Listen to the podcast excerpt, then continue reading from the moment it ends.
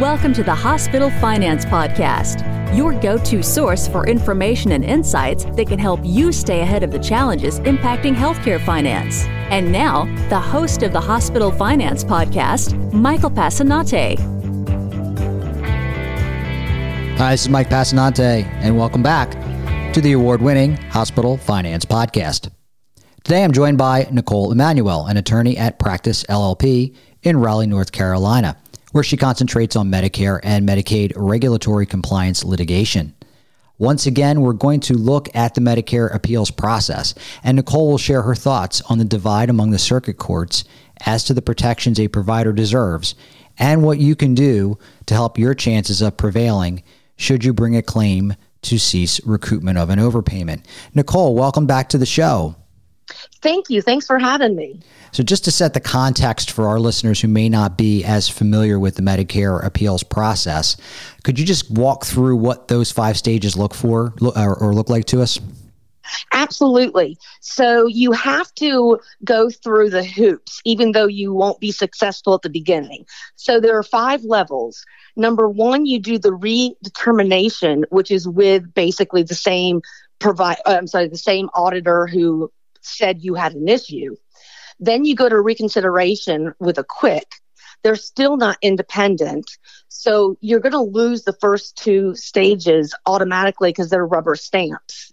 Between the second and the third, the third level is the administrative law judge. And that is where the success comes. There's almost like an eighty or ninety percent success rate when you get to the independent tribunal. The problem is, is that between the second stage and the third stage, the government can start recouping funds.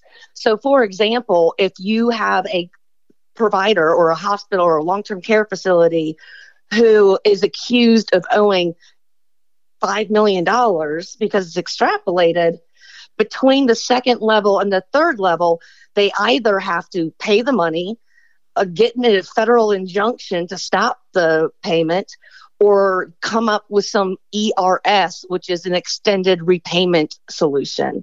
Those are your three options. But that's why there's such an issue between the second and the third level. If you disagree with the administrative law judge, which doesn't happen that often, you can escalate it to the Departmental Appeals Board review. And then after that, you would go to federal court for judicial review. It is a long process for Medicare provider appeals, while Medicaid provider appeals are not nearly as esoteric. And Knicole, you you you you live this every day. Why do you think this process is flawed? It's flawed because there needs to be legislation.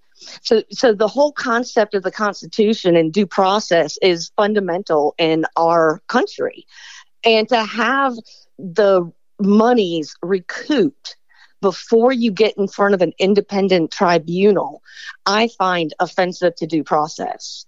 And many judges agree with me, and then other judges don't. Right. And so let's let's talk about that a, a little bit more because, um, you know, providers should have some level of protections. And as you intimated, um, the circuit courts are somewhat split around the protections that a provider deserves. Why don't you talk to us about your experience in that regard? Not only are the circuit courts completely fifty percent, fifty percent split on whether there's a protected uh, property interest in the reimbursements for services rendered that were medically necessary, there are splits within the circuits. For example, the Fifth Circuit is split. They've gone one way, they've gone another way. I mean, it is it is absolutely amazing that these judges are one way or the other. What I have found is that if the judge understands Medicare regulations, then they understand that the contracts that Medicare and Medicaid providers have, the they have a termination with call, uh, without cause clause. That's hard to say. They have a termination without cause clause. And they uh, half of the judges are saying, yeah, that's completely legal. Whereas when the judges look into the regulations more, the regulations provide limitations to terminations. They can't get terminated for, you know, somebody not liking the way you dress. you know, that, that can't happen. So, but yes, right now the circuit courts are split. So if uh, a provider is going to bring a claim to cease recoupment, for instance, what, what should they do if they're thinking about doing something like that? So your question, not it would not be to cease recoupment, it would be to stay recoupment. You would want to bring the case before recoupment starts because you know it's going to once you get the second level rubber stamp denial. So as soon as you get that rubber stamp denial, you and you know that you're going to need to do an injunction, then you go to federal court, you go to federal district court, and hopefully you're in a jurisdiction, because you have to look at your jurisdiction as well and make sure that you're in a jurisdiction that acknowledges that there's a property interest in Medicare reimbursements for services rendered. There's a difference between Medicare reimbursements for services not rendered. So you got to make sure that you have your documentation in line to make sure that you can prove that you rendered the services, that they were medically necessary, and then the property right kicks in.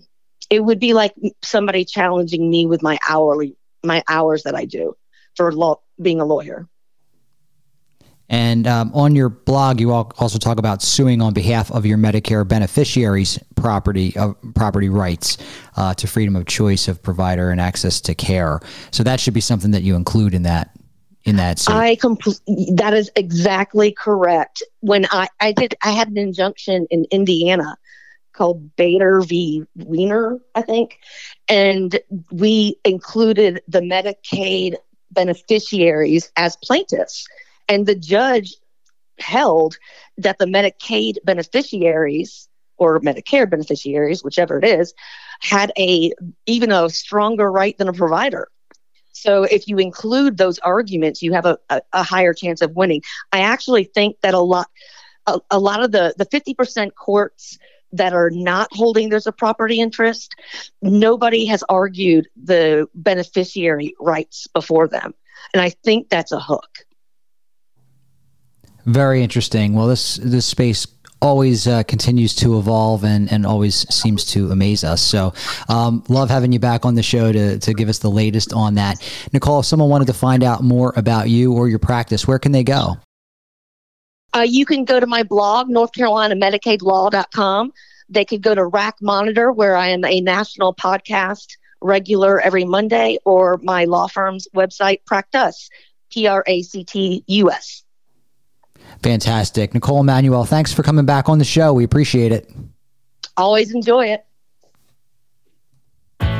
This concludes today's episode of the Hospital Finance Podcast. For show notes and additional resources to help you protect and enhance revenue at your hospital, visit Bestler.com forward slash podcasts. The Hospital Finance Podcast is a production of Bestler.